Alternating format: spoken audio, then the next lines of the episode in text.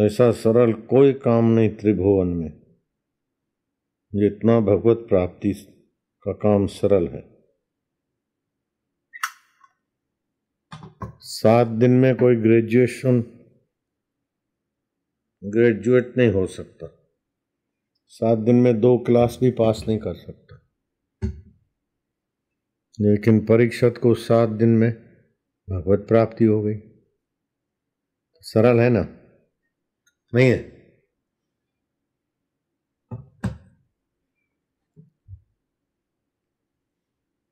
सात दिन के अंदर परीक्षित राजा को परमात्मा साक्षात्कार हो गया। परीक्षित की तड़प ऐसी थी कि सातवें दिन तो तक्षक काटेगा। तो पूरे राजपाट का त्याग करके शुक्रताल, जो गंगा किनारे मुजफ्फरनगर के पास, मुजफ्फरनगर से तीस पच्चीस तीस किलोमीटर दूर है। अपने वहाँ सत्संग कर रहे हैं। आश्रम भी है अपना वहाँ। सातवें दिन परीक्षक क्यों? सुखदेव जी ने कहा कि राजन, ये जो तुमको राजाओं की वंश परंपरा सुनाई मैंने ये विस्तार से कथा जो सुनाई, ये तुम्हारे मन रूपी पक्षी को।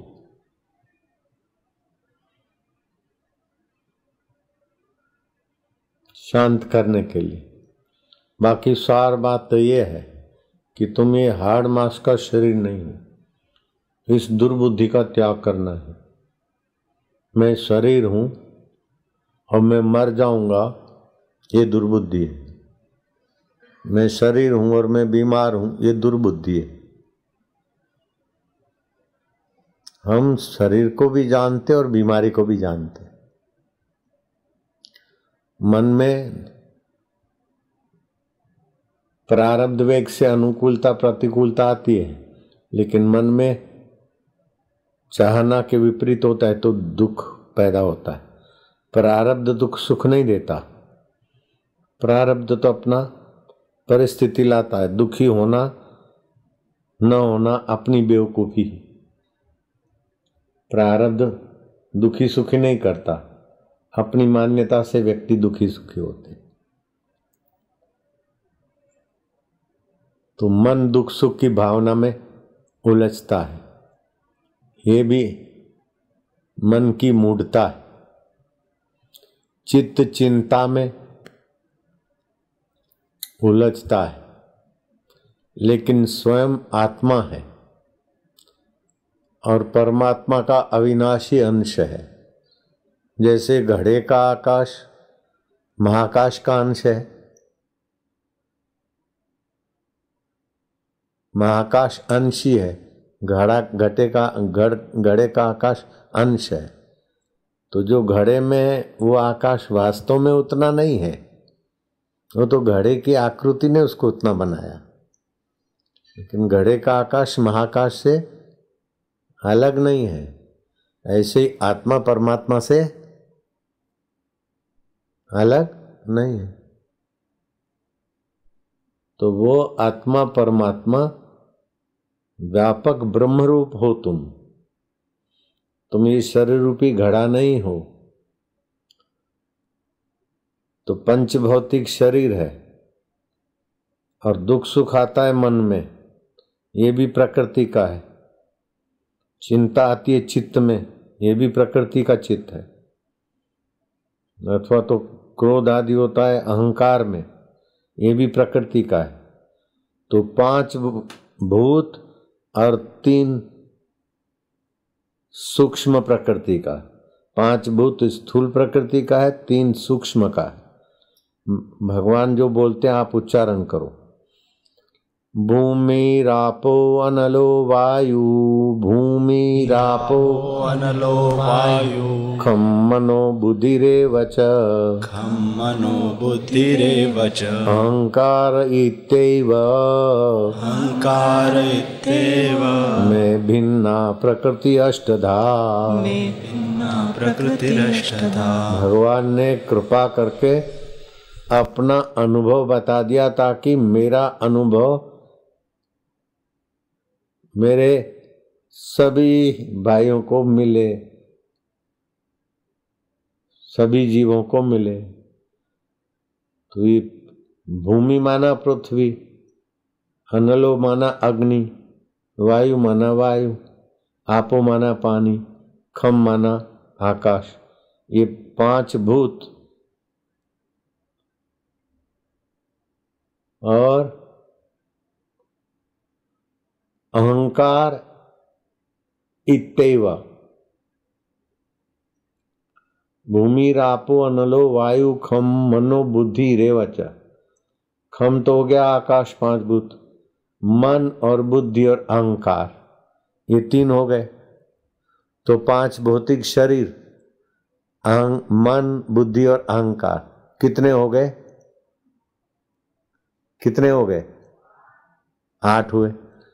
तो भगवान कहते हैं, ये मेरे से भिन्न है, ताकि मेरी संतानों को भी ये मेरा ज्ञान मिल जाए, कि वो भी अपने को भिन्न माने। शरीर बदलता है, तुम उसको जानते हो। मन बदलता है, उसको तुम जानते हो।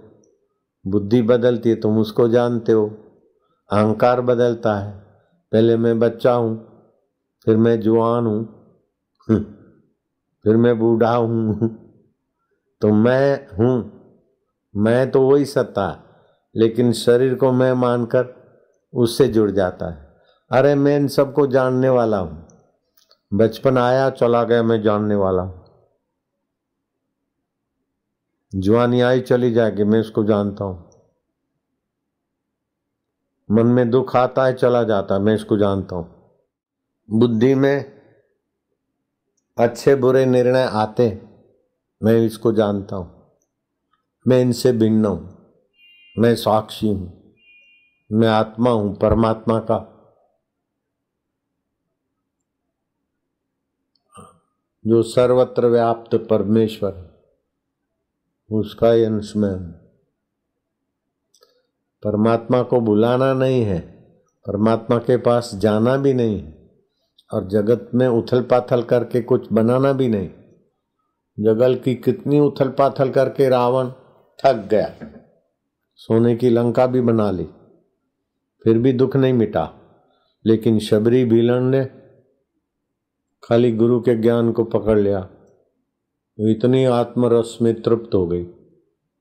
संयमी, सदाचारी, मुझे बेटा हो जाए, मुझे फलाना हो वो शबरी में वासना नहीं थी। बस ईश्वर को पाना है। तो गुरु ने शबरी को साक्षात्कार का रास्ता दिखा दिया। शबरी को साक्षात्कार हो गया था अंतरात्मा राम का। और दशरथ नंदन राम भी आए। शबरी के जूठे बैर खाए।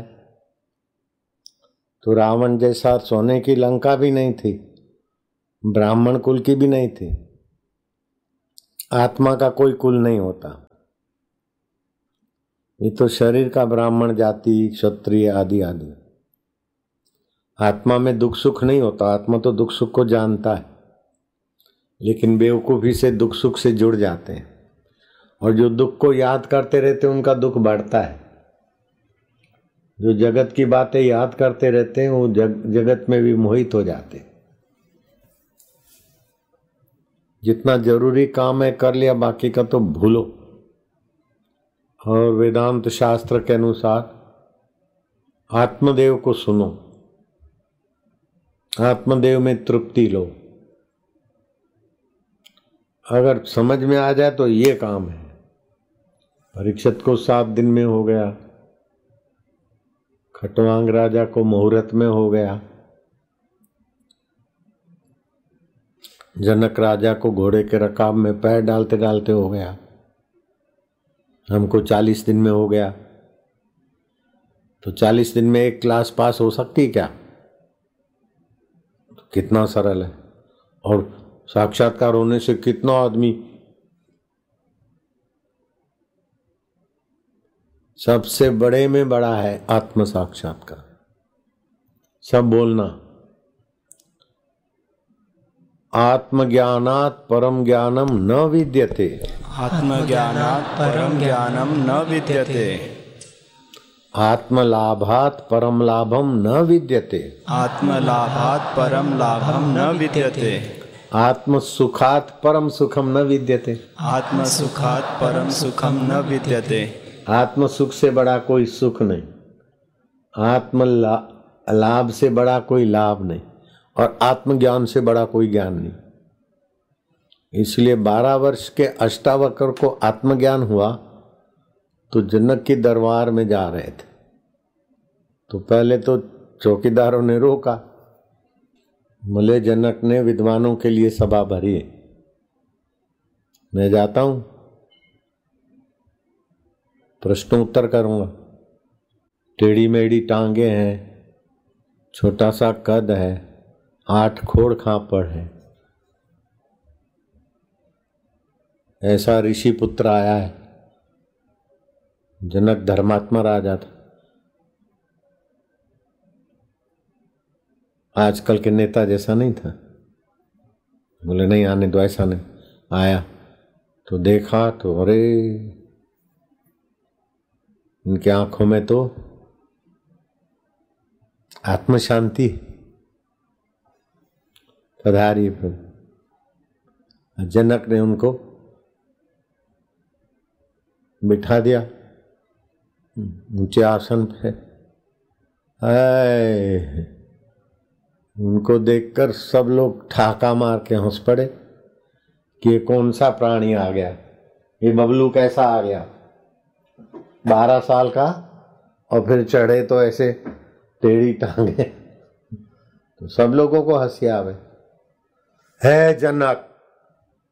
गर्जना किया। मैं तो सुना था तुम्हारे यहाँ आत्मवेता विद्वानों की सभा है। लेकिन यहाँ तो चमार चमार बैठे हैं सब। हो, सब लोग दंग रह गए। क्या हिम्मत है? बारह साल के बबलू। पंडितों ने कहा, ऐसा कैसे बोलते? बोले, तुम इस शरीर को देखकर मेरी मज़ाक उड़ाते हो, खिल्ली करते हो। शरीर टेढ़ा मेढ़ा, टेढ़ी टांगे, टेढ़े हाथ कुबड़ा ये सब शरीर है। शरीर पर तुम्हारी नज़र है। शरीर तो चमड़े का है हाडमास का है, पंचभूतों का है। जैसे मिट्टी के घड़े अलग अलग हैं और सुराई की डिज़ाइन अलग है। तो सुराई में आकाश, पेट मोटा और गर्दन छोटी। मटके का पेट मोटा तो गर्दन भी थोड़ी मोटी। तो इससे मटके में और सुराई में, मिट्टी में फ़र्क है। आकाश तो वही का वही है। ऐसे मैं, आत्मा तो सभी में वही का वही हूँ। तो तुम आत्मदृष्टि से नहीं देखकर शरीर की दृष्टि से देखकर हंसे कि मेरे को आत्मा मानकर हंसे। बोलो। क्या बोले? आत्मा मान के कोई हंसेगा? फ्रिज की, पंखे की, गीजर की, ट्यूबलाइट की, बल्ब की, एम्पलीफायर, माइक की, डिज़ाइन अलग अलग है। लेकिन वो पावर हाउस का करंट तो सब में एक है। हैं? तरंग अलग अलग है, बुलबुले अलग अलग है, झाग अलग अलग है, लेकिन पानी तत्व में तो सब एक है। है ना? ओम ओम ओम। अशावक राजा जनक समझ गए। जो मुझे आत्मज्ञान चाहिए था, ऐसा प्रकाश जगमगाता, मुझे घर बैठे भगवान मिल गया, गुरु मिल गया। जनक ने पूजन किया। राजा पूजन करे तो और लोग क्या विरोध करेंगे? जनक ने पूछा, प्रभु, जीवात्मा आता है और ये मेरा, वो तेरा करके फिर मोह माया में फंसता है, जन्म मरण में भटकता रहता है। मुक्ति का उपाय आप ही बता सकते। अगर मोक्ष है, तू चाहता विषय तज विश्वत तात्रे। सूंघने का मज़ा, खाने का मज़ा, सुनने का मज़ा, देखने का मज़ा, काम इंद्री का, मूत्र इंद्री का मज़ा, ये तो फंसाने वाले हैं। आर्जव, सरलता, क्षमा, संतोष पी सुधा दिन रात रे ऐसा करके अष्टावक्र ने उपदेश दिया। अरे महाराज, अष्टावक्र उपदेश, अष्टावक्र संहिता बन गई, जिसको जल्दी साक्षात्कार चाहिए। सदगुरु की कृपा और अष्टावक्र गीता, है पार, आर पार।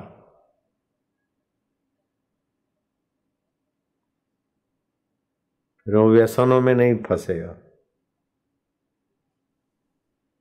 मैं जॉब कर लूँ, मैं ये कर लूँ अरे मूर्ख, पहले वो कर ले जिससे सब कर्म पूरे हो जाते। जॉब कर करके कई मर गए। वकील, डॉक्टर, अमीर, गरीब, बन बन के सब बिगड़ गए। तू तो जो है उसको पहले जान ले, लाला, फिर जो करना है कर। रामकृष्ण परमंश बोलते थे, तुमको इंजीनियर, डॉक्टर जो बनना है बनो, लेकिन पहले आत्मविद्या पालो।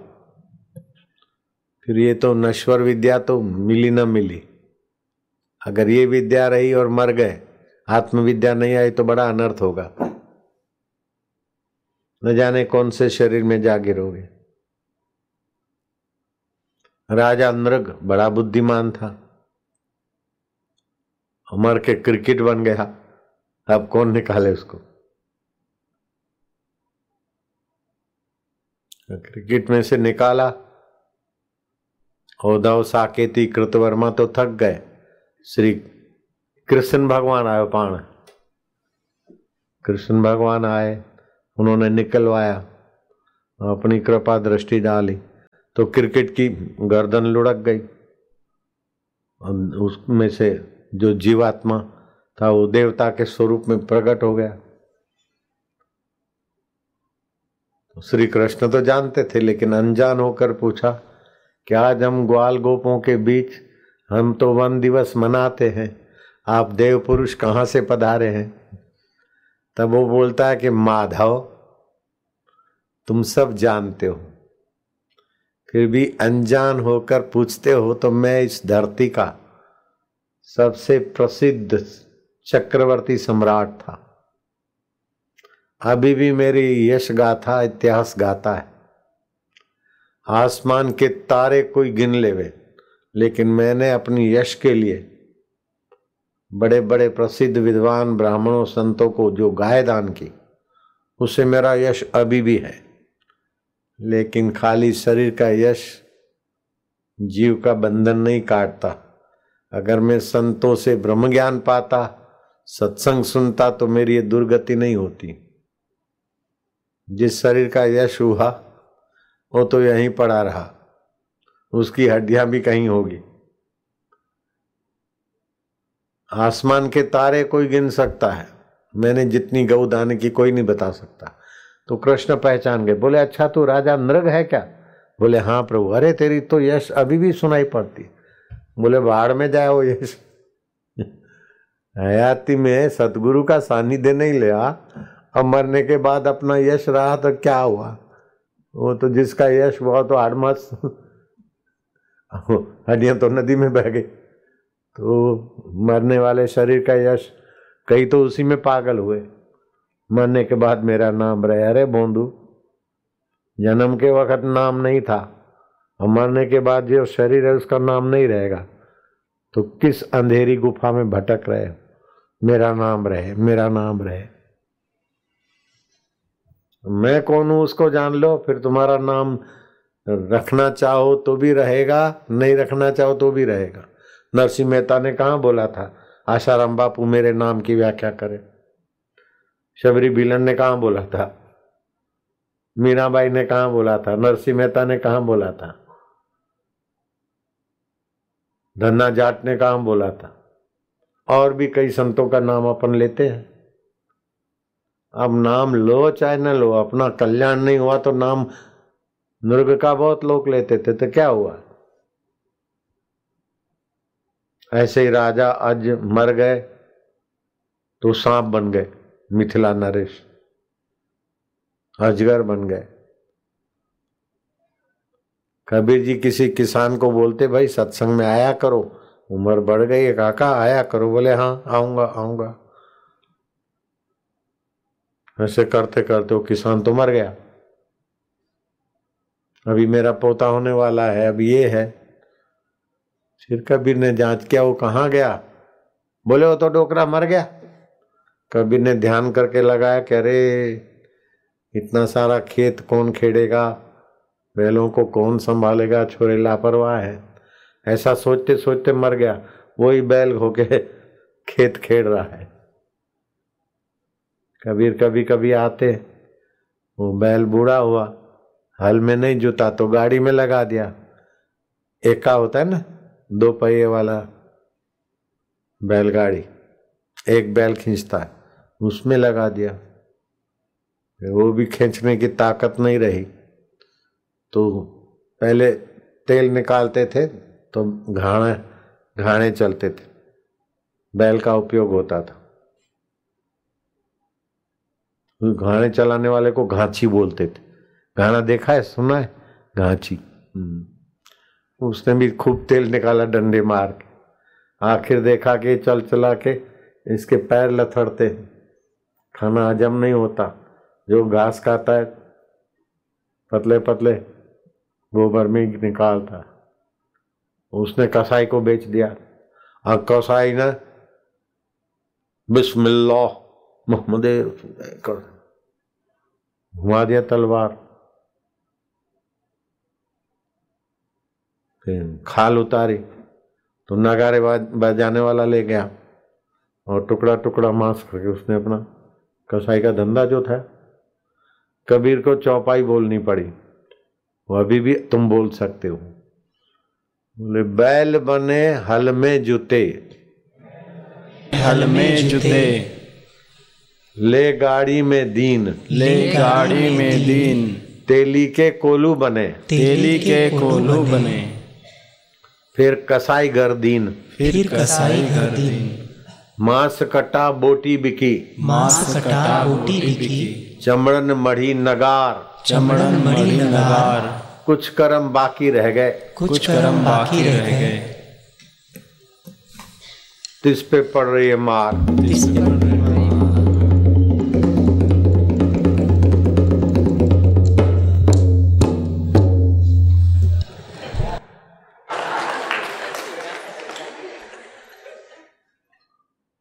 क्या हुआ? पचास एकड़ ज़मीन है दो तीन बेटे हैं, दुकानें हैं, लेकिन मरते समय तो याद किया, खेत कौन खेड़ेगा? अरे मैं कौन हूँ? मौत किसकी हो रही है? जो मैं हूँ, उसकी कभी मौत नहीं हो सकती है। जो शरीर है, वो सदा रह नहीं सकता। पहले अपने मैं को जानना चाहिए ना? आत्मा को जानना चाहिए। जो लोग आत्मदेव को जान लेते तो उनके वचनों से, उनके दर्शन से बड़ा पुण्य होता है, बड़ी शांति मिलती है, बड़ा बुद्धि खुलती है। सारे तीर्थों में उसने स्नान कर लिया, सारे यज्ञ उसने कर लिए, सारा दान उसने दे दिया, सारे पितरों को तर्पण कर दिया, जिसने एक क्षण भी ब्रह्म ज्ञान में मन स्थिर किया। स्नातम तेन सर्व तीर्थम दातम तेन सर्वदानम। कृतम तेन सर्व यज्ञम ये न क्षणम मन ब्रह्म विचारे स्थिरम कृत्वा। एक क्षण के लिए ब्रह्म परमात्मा के विचार में मन को लगा दिया था। कितना भारी पुण्य है। एकादशी का व्रत का पुण्य है, लेकिन इस पुण्य के आगे तो बाबा इंद्र भी बबलू हो जाते। है बबलू, कौन बबलू हो जाता है? है? इंद्रदेव भी बबलू हो जाता है। इंद्र बोलते हैं कि मेरे को जब मज़ा चाहिए तो अप्सराएँ नाचे, गंधर्व गाए, साजी साज बजाए, तब मज़ा आए। लेकिन ये आत्म साक्षात्कारी पुरुष तो जहाँ जाते, वहाँ के वातावरण में उल्लास, आनंद, सूझबूझ, भले ज्ञान पाने के भाव वाले नहीं हो, कोई भी हो, लेकिन ज्ञानी की उपस्थिति मात्र से वातावरण सुखमय हो जाता है, उल्लासमय हो जाता है। मेरे को तो अप्सरा नाचे तब मज़ा आए, लेकिन ज्ञानी जाता है तो सभी को मज़ा आती जिधर भी ज्ञानी महापुरुष जाते तो मज़ा आता है कि नहीं आता? हम्म। भगवान शिव जी कहते धन्या माता पिता धन्यो। उसकी माताएँ धन्य है पिता धन्य है कुलगोत्र धन्य है जिसके हृदय में गुरु की भक्ति है। ज्ञानी के अंदर में क्या अनुभव होता है? बोले ज्ञान मान जहाँ एको नहीं कोई भी मान्यता उनकी सच्ची किसी भी मान्यता को सत्य नहीं मानते। मान्यता सब मिथ्या मन की है। मैं स्त्री हूँ मैं पुरुष हूँ मैं मैं ज्ञानी हूँ हम्म, मैं अज्ञानी हूँ। ऐसी कोई मान्यता का महत्व नहीं ज्ञान मान जहाँ एको नाई देखत ब्रह्म समान सब माए सभी में अपना ब्रह्म स्वरूप। जैसे सभी खिलौनों में मिट्टी, सभी गहनों में सोना, ऐसे सभी भूतों में परमात्मा चेतना। अपना आपा, जैसे स्वप्न अपने ही आत्म रूप में स्वप्न पैदा होता है। तो स्वप्न की ज़मीन भी दिखती है, स्वप्न में रेलगाड़ी भी दिखती है और लहराता हुआ समुद्र भी दिखता है। दौड़ धूप करते हुए मनुष्य भी दिखते हैं और स्वप्न में हॉस्पिटल में स्वप्न आवे, हॉस्पिटल का तो मरीज़ भी दिखते और कहीं शादी विवाह होता है तो बैंड बजाने वाले और दूल्हा बनने वाले भी दिखते लेकिन है तो एक ही चैतन्य स्वप्न का। वही दृष्टा स्वप्न में कैसा सृष्टि रूप बन जाता है। ऐसे ही सृष्टा अनेक रूप में दिखाई दे रहा है। अखिल ब्रह्मांड माँ एक तू श्री हरि जुजवे रूपे अनंत भाषे अभी जो विज्ञानी ने अरबों अरबों डॉलर खर्च करके कितना मील गहरी गुफा ढूंढ के अणु, परमाणु और परमाणु में से भी और कुछ बनाया। उसका नाम विज्ञानियों ने अपने नाम से रखाया।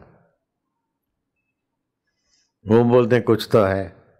अरे, नरसिंह मेहता ने और और संतों ने पहले ही कह दिया है, जो अब अरबों, खरबों डॉलर खोजने के बाद तुमको लगता है कि कण कण में भगवान है, या सत्ता है, वो बोलते हैं, कुछ पावर है। वही परम पावर परमात्मा ही है। खाली पावर नहीं है पावर तो बिजली का भी है, वो अंध पावर है। भगवान का पावर अंध नहीं है, ज्ञानमय है। बच्चे की नाभि माँ की जेर से ही जुड़ती है। माँ के दूसरे अंग से नाभि नहीं जुड़ती। कितना ज्ञान पावरफुल है।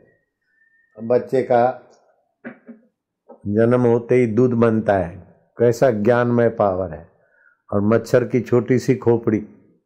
दुनिया के सारे राष्ट्रपति, सारे प्रधानमंत्री, सारे बापू जैसे प्रसिद्ध आदमी मच्छर के आगे हार जाते।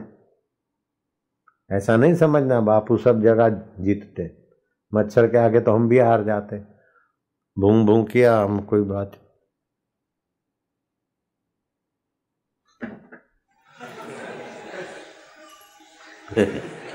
ठुंगा दे के चला गया। दस बार ऐसा करो, एक बार फंसा तो फंसा, नहीं तो मच्छर को भी कैसा बचने की बुद्धि?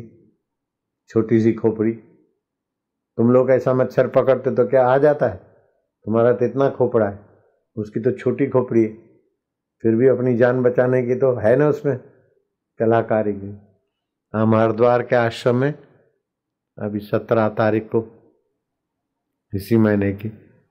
रात को जल्दी सोए थे तो दो बजे आँख खुल गई तो वर्षा शांत हुई तो घूमने को निकले। तो अपने पेड़ पौधे होते हैं कुटिया के तो कोई पौधा था पाँच छः फुट का, उसमें देखे तो है मस्त जाला बना है। और जाला जाला का मेकर मास्टर उसमें बैठा था।